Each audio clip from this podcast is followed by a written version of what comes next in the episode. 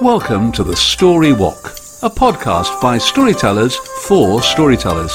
And we hope that means you, whether you identify as a storyteller with a capital S, or if you just like to tell stories in your work, say as a teacher, librarian, counsellor, or community leader. And not forgetting if you're a parent or grandparent looking to share stories and values with your family.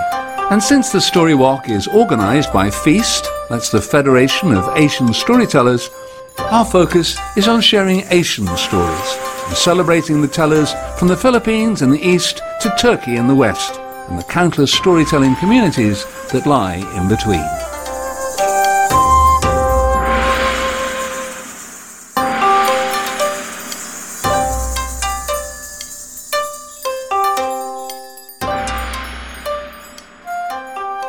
Hello there, and welcome to the Story Walk.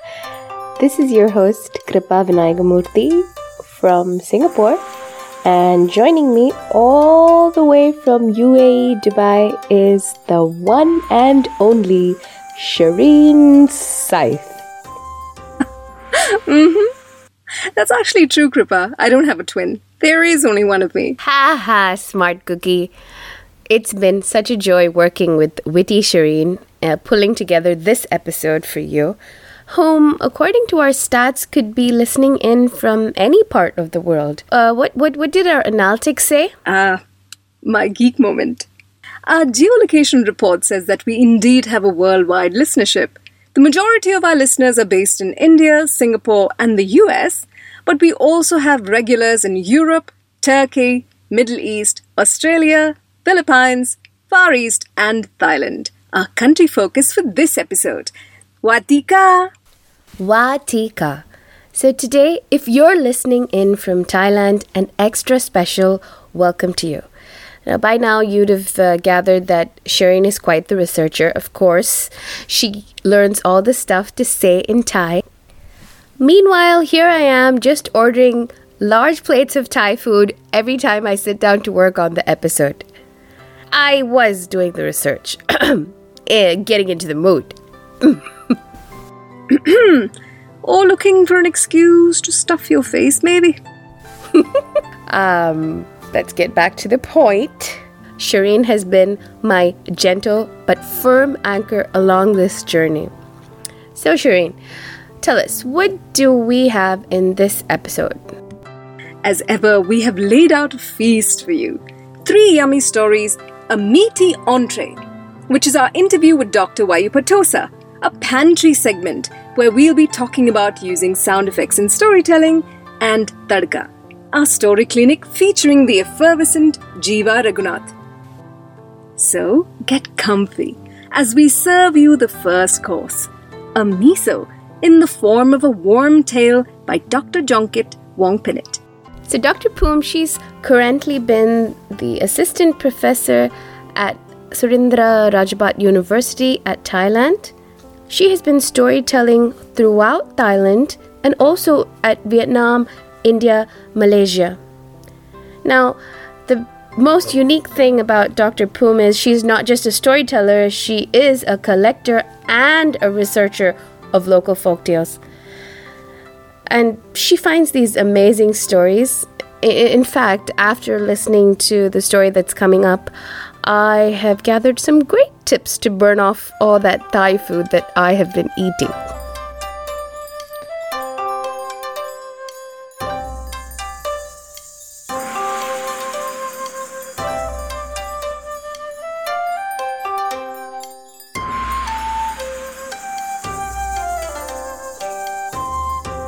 The Legend of the Gourami Fish Once upon a time, in a remote Khmer village, the land was very dry. People who usually looked for food in the rice fields and the forest were in trouble because there was nothing left to eat, and even the rice in the barn was brought to cook until the end. Therefore, when it came to planting season, there was no more rice grains left for breeding. There was a rumor that villagers could go and ask for the rice seed from Prameposto or the goddess of rice. However, the way to go was difficult. They had to travel across the forest, rapid streams, high cliffs, and rough rocks. Despite many obstacles, the villagers were not discouraged. The headman called his villagers to the meeting in order to plan the way to get the seeds. They decided to choose the village chief and one village man to be their representatives. After the meeting, the two men started their journey to ask for rice seeds from Prameposto. They traveled hard for several days until they reached the edge of the forest where a large rock blocked their way. Behind the large rock, there was a small stream which they could see from a small hole. The hole was too small and no one could pass through. They were all discouraged that there would be no more rice grains to grow and eat. Everyone in the village must starve to death for sure. While the two men were contemplating their concerns, a tiny voice was heard from the stream. Hey, hello, my friends. What are you suffering from? What is your problem, my friend? Please let me know. Both men turned to look at the voice. They were very surprised to see a little plump and round fish moving her mouth to speak to them. So they shared the problem with the little fish.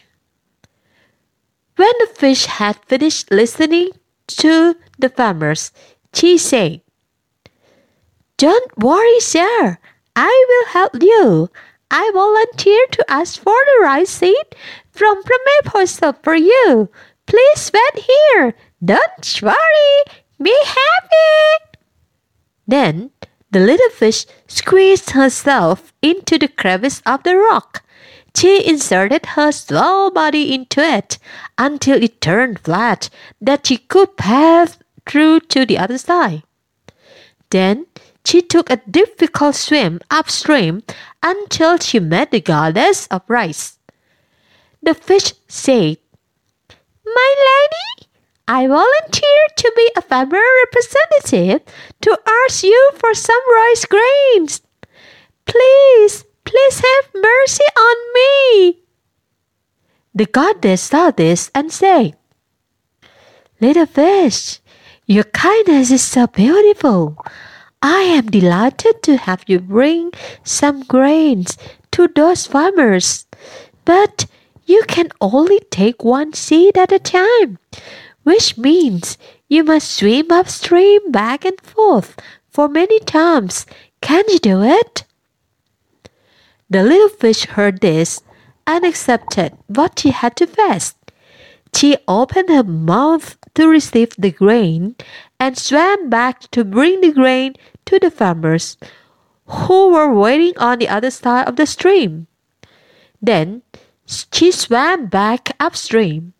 She swam back and forth until the grain of the rice fills the palm of the man's hand. The fish was so exhausted from swimming back and forth. Her body, that used to be round and plump, had become flat. It is believed that this is the reason why the gourami fish are flat. Finally, the little fish said to the farmer wearily, Please, please bring the seeds to plant and divide the seed for planting next season. When I die, please take my body as an offering to the goddess to show our gratitude that she has that she that she has given us the the rice grains. When she finished saying that, the little fish suffocated to death. The farmers then took the body of the fish with them. When they arrived, they told the villagers to arrange a ceremony to worship the goddess of rice, as the fish asked before her death. Since then, when paying homage to Khmer Posop or the rice, the rice goddess, the Khmer people always have the flat gourami fish as an element of the offerings. Hmm, that really was a touching story, Dr. Poom. The gourami fish definitely won my respect. Thank you for sharing that. See, I told you, Shireen, the gourami fish makes you fit. Anyway, now that we've had that amazing appetizer, let's move on to the entree, our interview segment where we'll be talking to the founder and president of the Folk Tales and the Arts Storytelling Foundation, Dr. Wajuppa Tossa. Wajuppa is a retired associate professor, a PhD holder from the Mahasarakham University in Thailand. She has been a storyteller since 1995 and trained under Dr. Margaret Read MacDonald. In fact, Wajuppa tells stories to revitalize the use of Isan dialects and local folk tales among young people. She's been featured in numerous international storytelling festivals around the world, in addition to which she's produced several successful festivals in Thailand. Wajuppa is also one of the founding members of Feast, which we are very proud of. And thank you for being here with us today, Wajuppa. Unfortunately, we haven't been able to see enough of you over the last two years. For us, the virus really cancelled Feast's conference two years in a row now, and I am also desperate to get out of Singapore at this point. But uh, I did notice that we haven't been able to see you much in the new digital storytelling realm. I joined a few of these festivals in the past two years. However, nothing can replace the live storytelling with the presence of the audience. To me, is a heart to heart communication between the storyteller and the audience. Yeah, I do agree. It is a heart to heart communication. In fact, I have been uh, struggling to connect through this uh, microphone, laptop, Zoom thingy. So, so yes, I do. I completely understand what you're saying. I think digital storytelling performances in the epidemic crisis is a way to keep storytelling going. For our foundation, we would rather wait until COVID is gone before we organize any international storytelling. And we can't wait to come. Meanwhile, Sharon is here looking at me like she's bursting to ask the next question. So, Sharon, what's that burning question that you have? Wajuppa, back in 1995, you were Thailand's only international storyteller. Can you briefly take us through how the storytelling scene in Thailand has changed over the last 25 years? Well, in Thailand, the scene has not changed much. There are many movements in bringing storytelling to life. However, Thai storytellers have limitation in the use of English. Thus, they could not join the international storytelling festivals.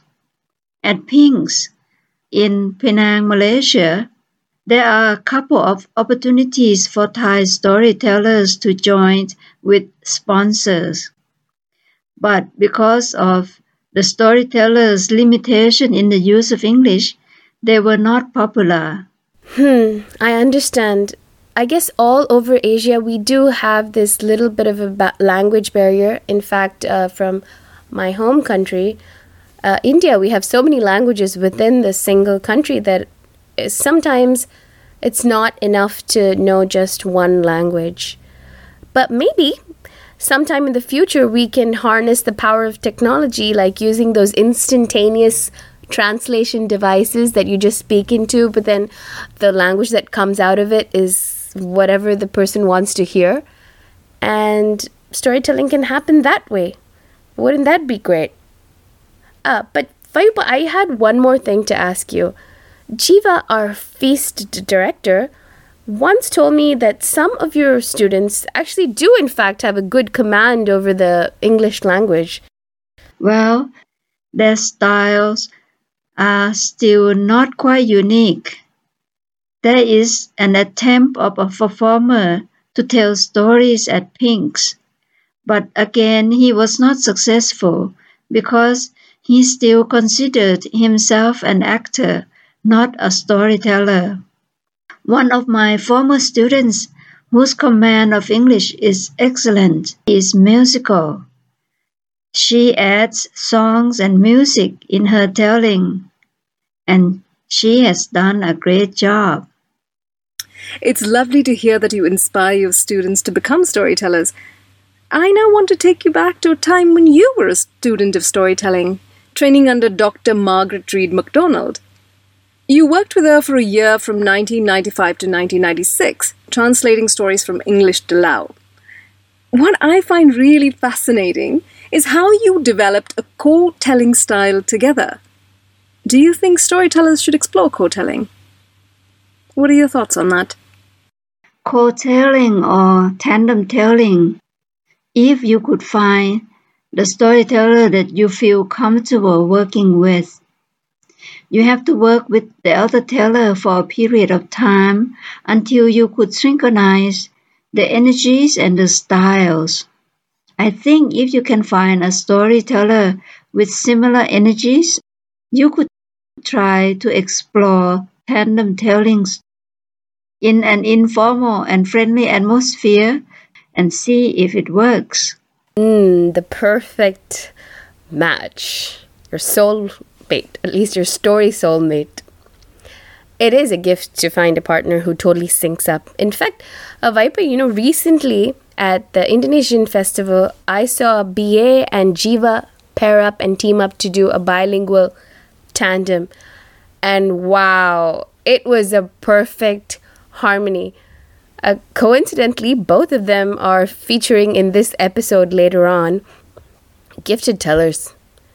Uh, speaking of gifts and gifted tellers, uh, how did you go from being Thailand's first international storyteller to becoming this first director, first creator of Thailand's International Storytelling Festival? How was that experience and how did the first festival go? It was very successful. I was able to receive funding and collaboration from Mahasarakham University and other organizations like SEAMEO SPAFA. Because of the success of the first International Storytelling Festival, I was able to continue the festival five more years in a row. In 2015, the Princess Mahachakri Sirindhorn Anthropology Center in Bangkok became a major co-host, and the festival was organized in Bangkok and Mahasarakham with funding to bring more international storytellers. That sounds absolutely wonderful. I also remember reading about a break after 2015. What what happened there? Well, the festival came to a halt. After my retirement from Mahasarakham University in 2016, I had no official affiliation.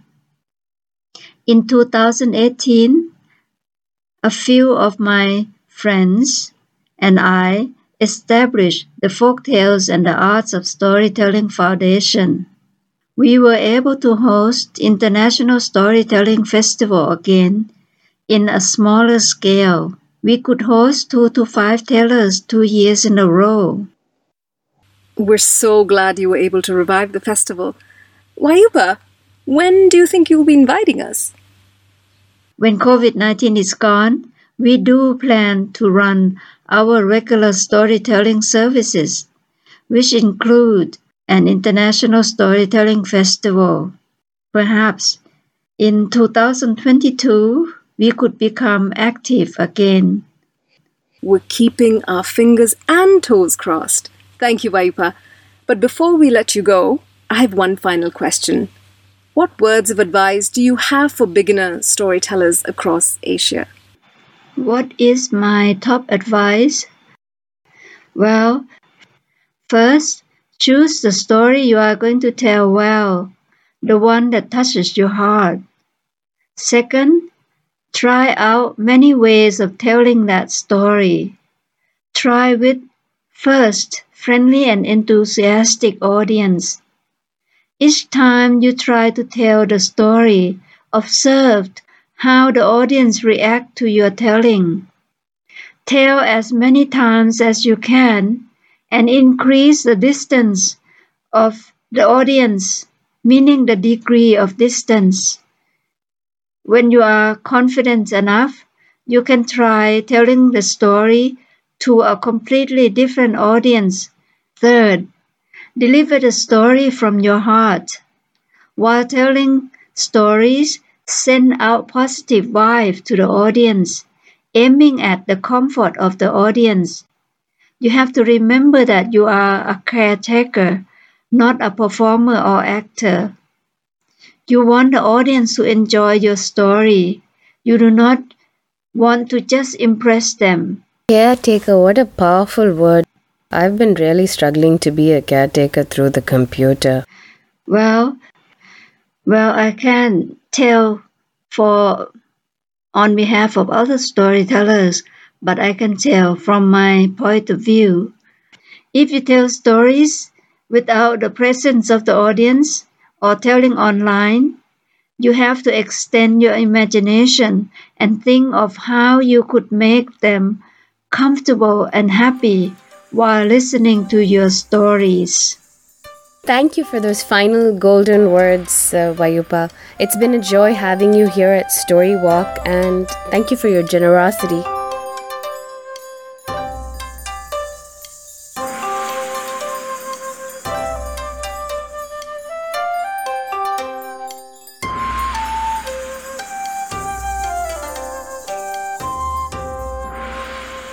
It's dim sum time, and that means another delicious story.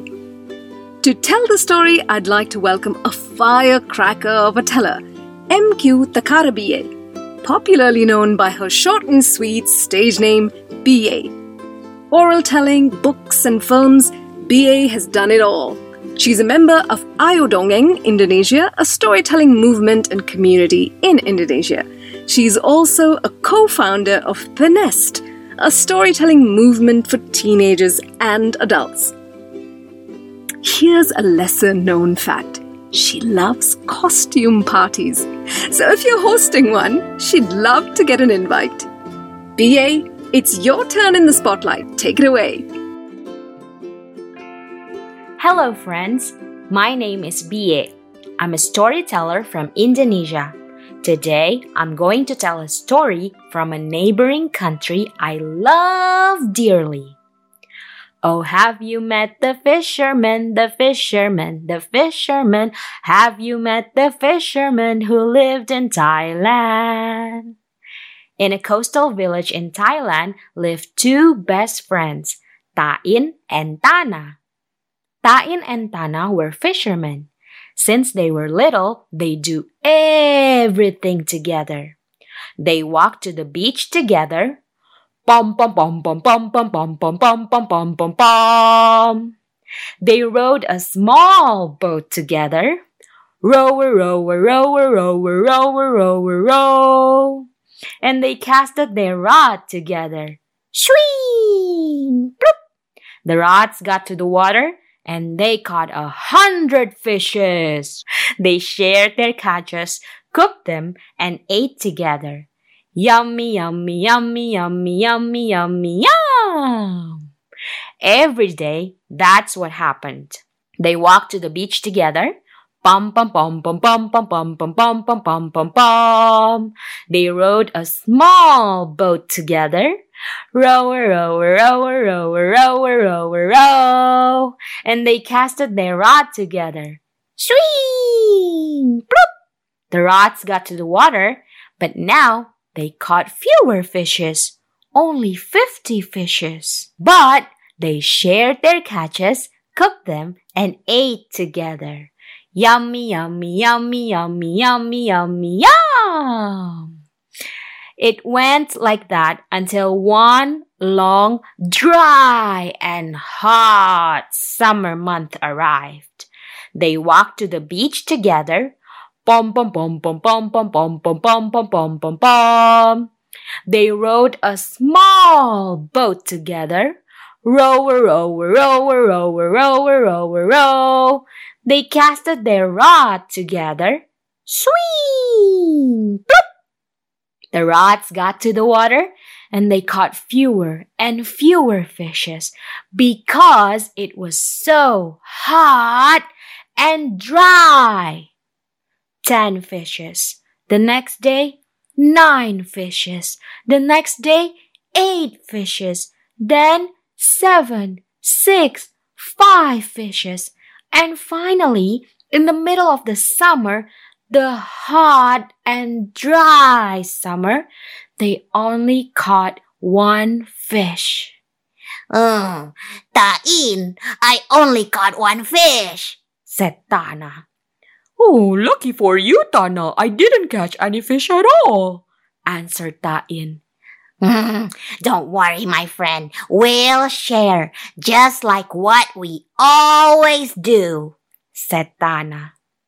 They cooked the fish, and when they were going to eat, Tain said, Oh, I'll take the head and the middle part of the fish, and you, you'll take the tail, Tana. Huh? What? Why? I'm the one who caught the fish. I should take the head and the middle part.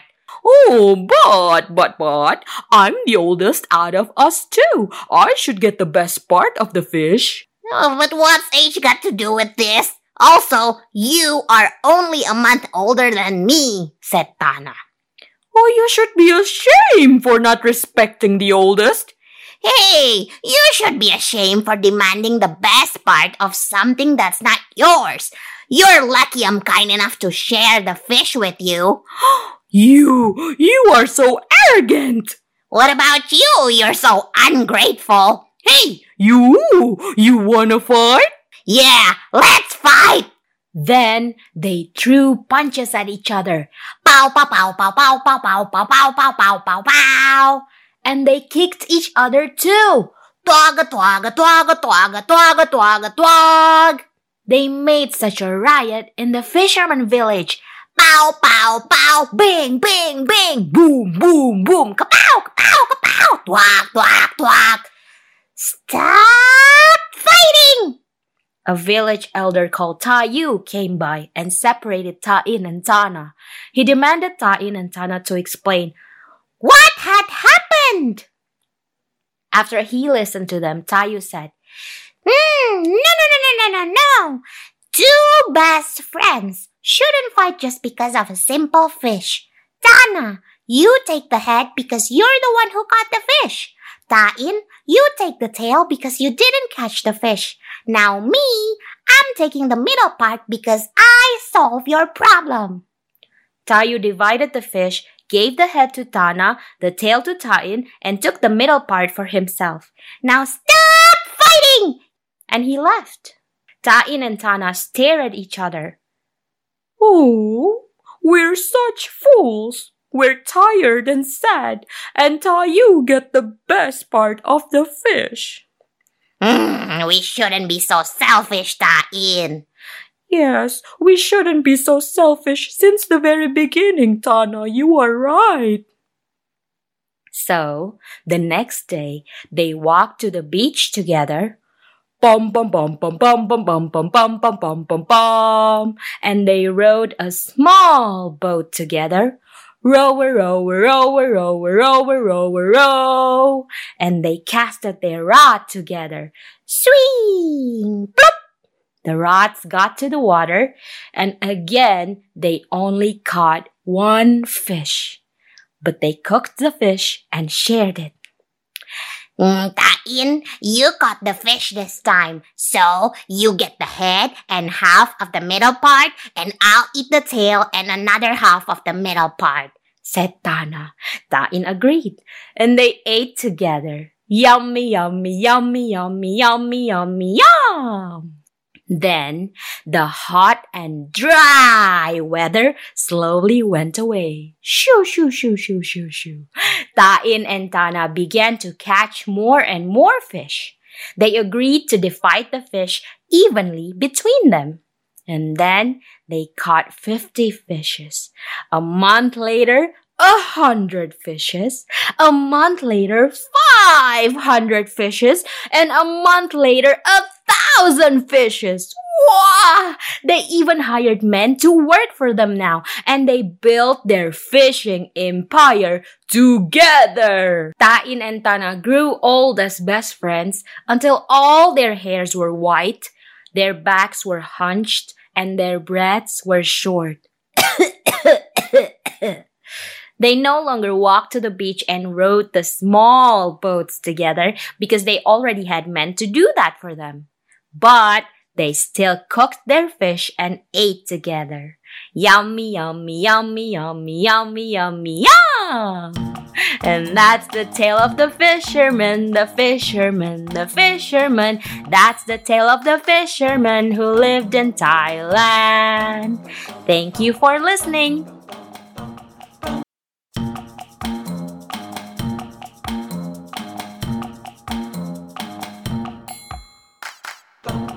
Whoa, wasn't that like watching Cartoon Network? Absolutely brilliant stuff, BA. And in fact, it ties in very nicely with our next segment Pantry. Da da da da da da! Welcome to the Pantry. This is where all six of us podcast producers chip in with our tips and tricks on storytelling. Today, we're talking about sound effects.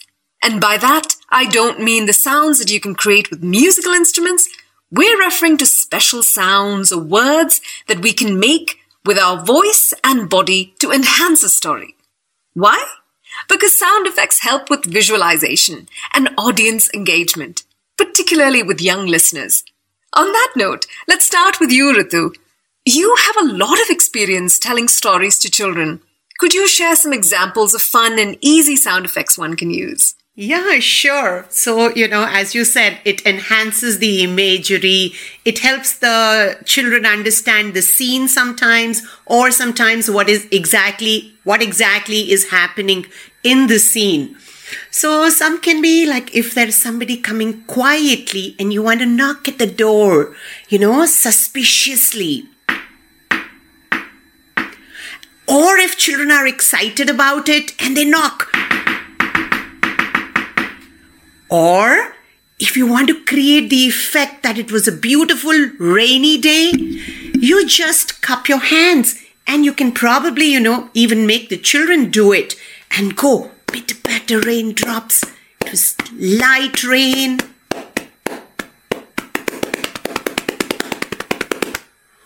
Or if you have a horse approaching, you can, you know, even use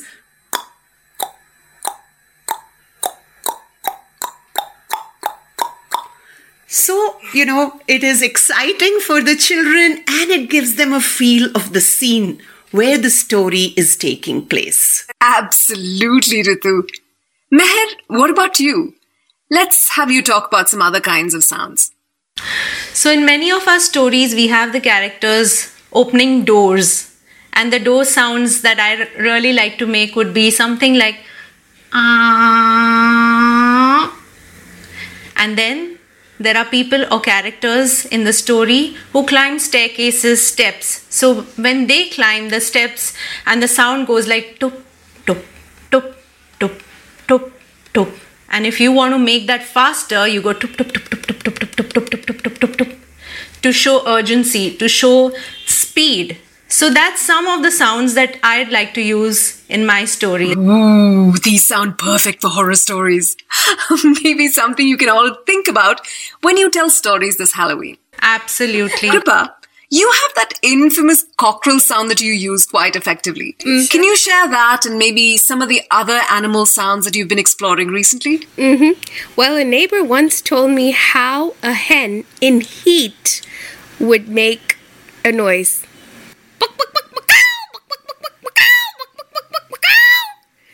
And of course, off late, I've been visiting Sui-Yen's house, who's a storyteller in Singapore, and she has a tiny little dog, and that goes.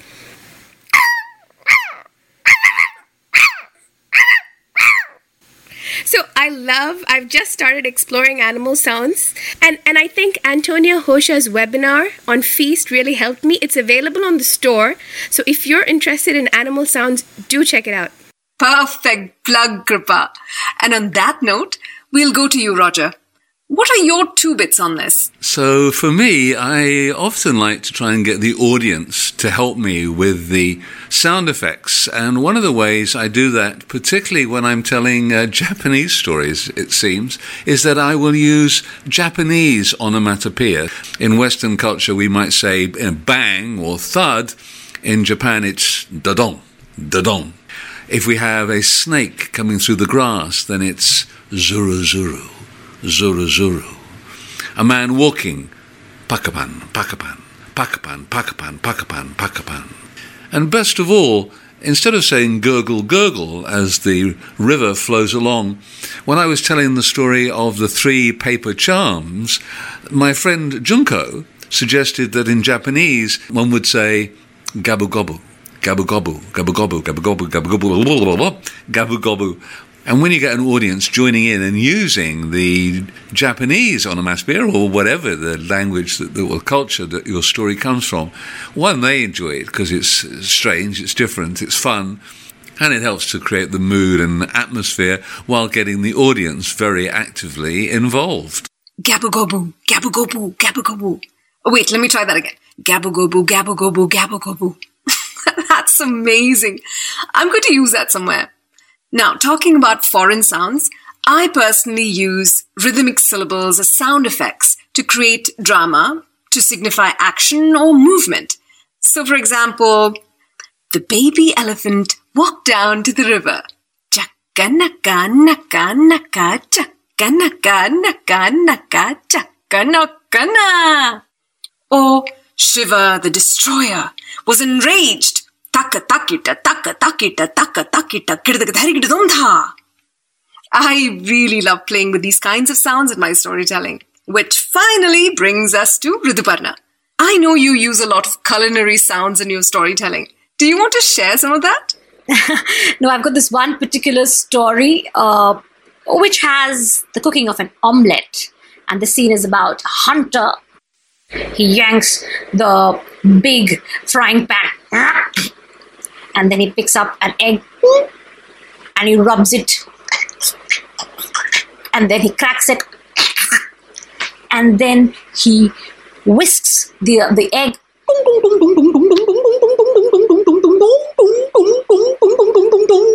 He chops some onion. And he puts his omelette his egg onto the frying pan Ah. some onions and some chilies and a pepper pepper and, and salt. And then it sizzles.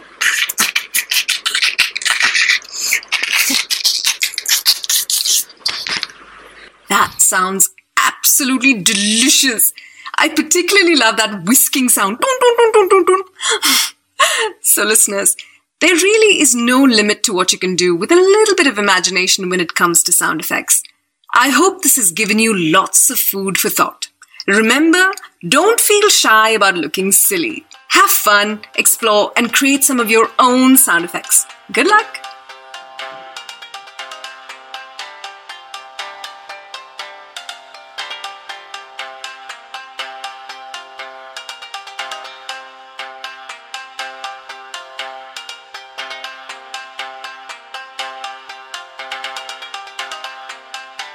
I hope you enjoyed that sound symphony that we put together. Now for the surprise. We have brought someone very special to bring some spice into our next section, Tadka.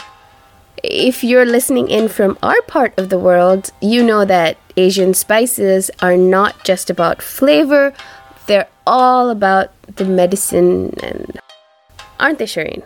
In fact, my mother tongue, Tamil, has a saying. It goes like this Unave marundu, marinde unavu, which literally means that food is medicine and medicine is food. Now, our guest, our Marthavachi, our medicine woman, today is bringing spice with both the taste and the treatment to our questions. Say hello to Jeeva, one of our directors here at Feast, who is also one of the pioneers of bringing Indian storytelling to the rest of the world. வணக்கம் என் பேர் ஜீவா ரகுநாத் நான் தமிழ்நாட்டின் தலைநகரான சென்னை இந்தியாவில் வாழ்கிறேன் Vanakkam Jiva, thank you for being here. And let's dive straight into the medicine, shall we? So, I know that you have worked extensively with polyglot kind of tales, bilingual tandems. have you ever had a situation where there is a lack of sync or mismatch between the teller and the creative translator? How do you manage that? As far as bilingual storytelling is concerned, one thing is there must be understanding between the teller and the uh, translator. But uh, you know, there have been a lot of instances where the translator is so awe-struck by the story you tell, they fail to translate and they look at you and say, huh? And then you got to say, hey, come on, translate, you know, with all the fun, and they start doing it. Sometimes, you know, the translator is much better than the teller, and again you're like, wow, don't you think that she's better than the teller? And that's also happens at times. And sometimes there's perfect synchronization between the teller and the translator, and it comes out beautifully. But one thing I need to tell is that the translator needs to know a little about the story that you're going to tell so that they have an idea. And of course, in storytelling, it's not like word to word translation, but still you get the feel of it. But when they do the translation, it should not be a transliteration, but it has to sound like it's their own language. It's amazing. Sometimes I do my Indian sound like kadagada, guru guru, and they do the Indonesian version or the Thai version, and they have their own little sounds. And it's amazing, and it's really fun because it's two way. Both of us learn from each other. I think it's a wonderful way to do, uh, you know, bilingual storytelling in different languages. I just love it. Hmm. Jeeva, I really loved what you said about the teller and the translator feeding off each other's energies. That really does take the performance to another level, doesn't it? And fantastic tip about integrating words from the local language to build a bridge with the audience. Something to really keep in mind. Lovely. Now, um, my question to you is as someone who has worked extensively with native oral storytellers and traditional telling styles, what is your advice for contemporary storytellers who are keen to collaborate with traditional artists? One way for storytellers to collaborate with traditional artists or with indigenous people is to get connected with a university that does on Asian, uh, you know, uh, Asian culture or Asian studies or any kind of cultural studies, which means it'll carry more weight because it is associated with a university or a college. And then you do it as an extended program, whereby you get to sit with the indigenous people or with the traditional storytellers, stay with them, learn their art, and also pass on what you know. And that way, the collaboration can turn out to be something very useful for the next generation to come. Agreed. Uh, It's also time for me to give a shameless plug about one of Feast's upcoming mentorships because I think it ties in beautifully to what you had to say.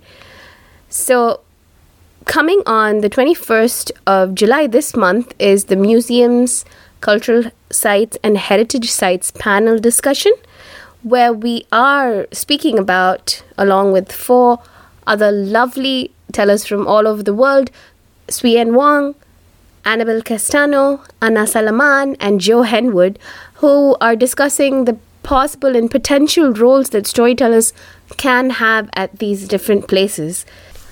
I believe that this is a starting point, perhaps for storytellers to start thinking out of the box and find ways to meet uh, traditional storytellers, folklorists, and also kind of go out into these places. So, thank you, Jeeva. Thank you so much for being here. It has been a pleasure, and you've given us some lovely Tadka medicine to think about. Thank you so much.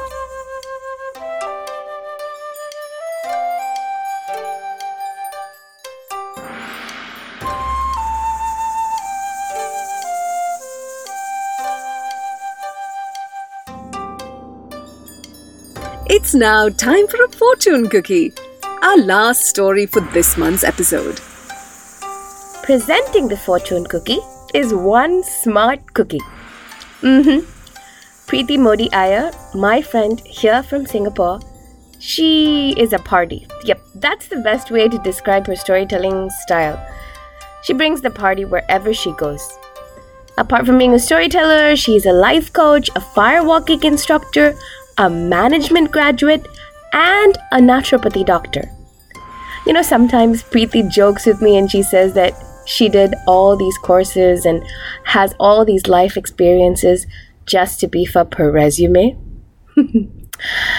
well, speaking of beef and spice and Thai food, stirred up my appetite today, which makes me think of actually how blessed we are to have food on our plate especially these years of the pandemic that have been pretty hard.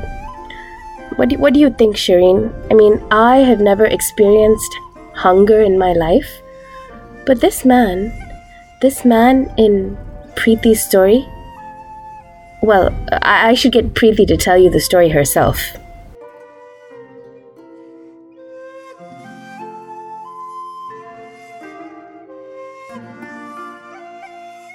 Giving credit where it is due.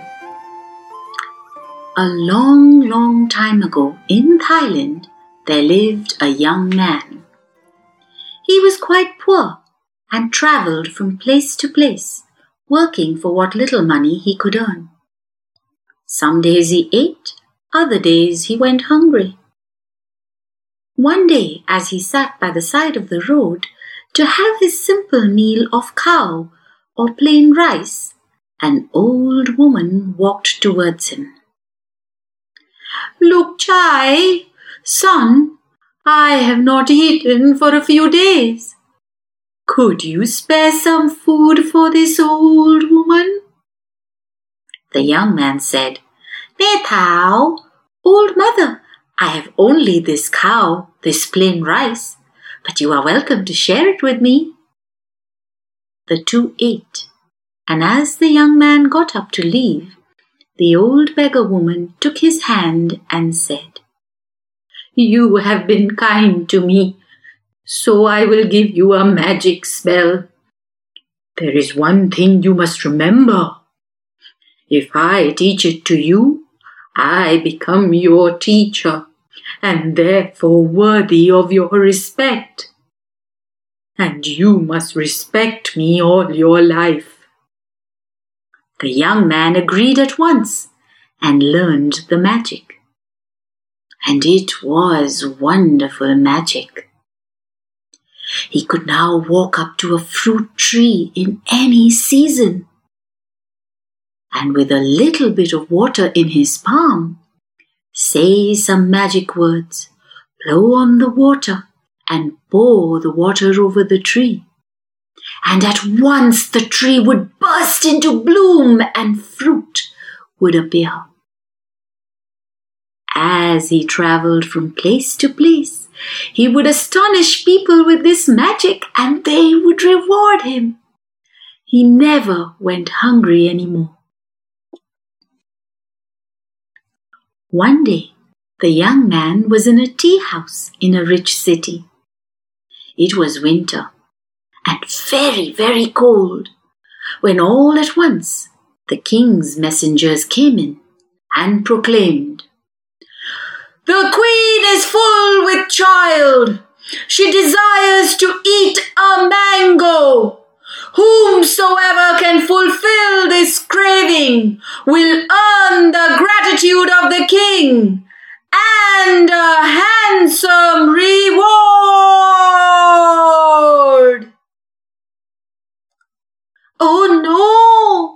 Said the tea house owner.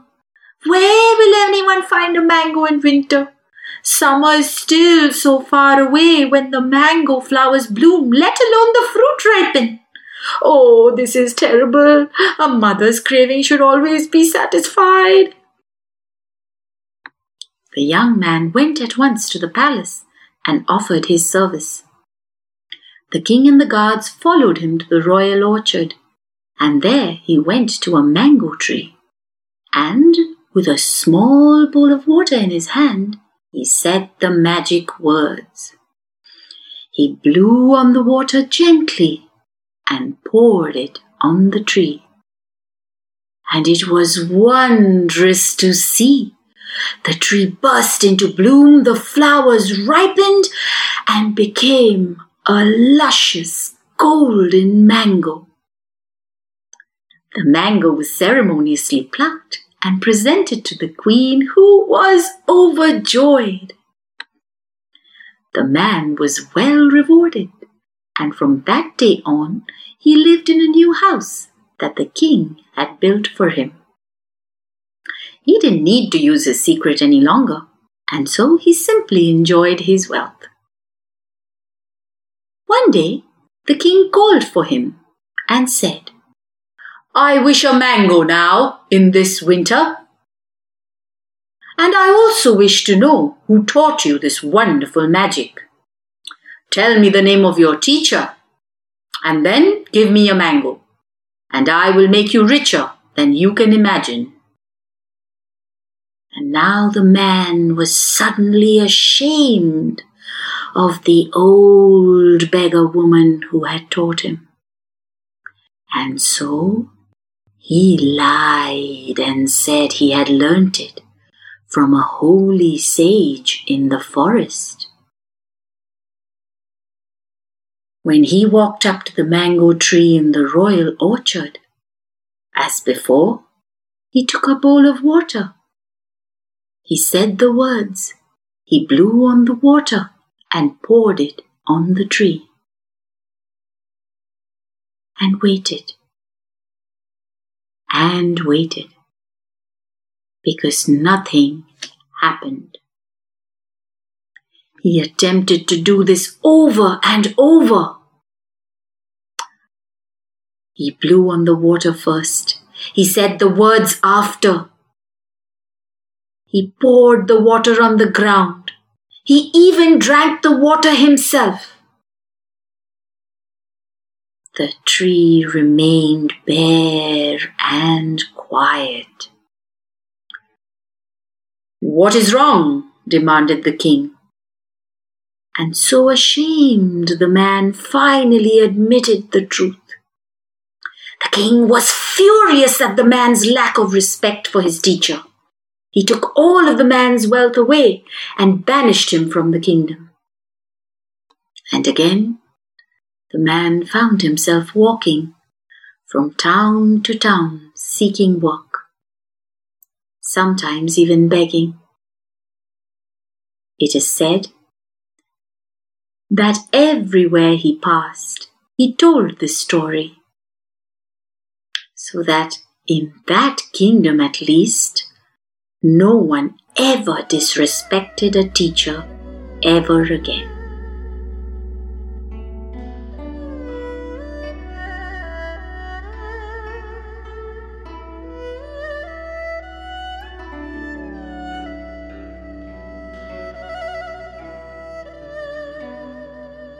Hmm. Receiving a gift and giving due credit. Something to think about. Now, Shireen, have you ever been gifted a story? Uh huh. Oh, yes, I have. My great grandmother was the first storyteller I knew, and she would tell some very animated tales that had a lot of play and uh, and tickling involved. Tickling? Well, my grandmother did a bit of scarring. In fact, her story was the first story I ever told as a storyteller and perhaps she was the one that scarred me into storytelling. I always give my grandmother due credit, and I hope you do too for all the gifts of stories that you receive. But to know more about that story and what exactly my grandmother told me, you have to wait for our next episode coming up next month on the 19th.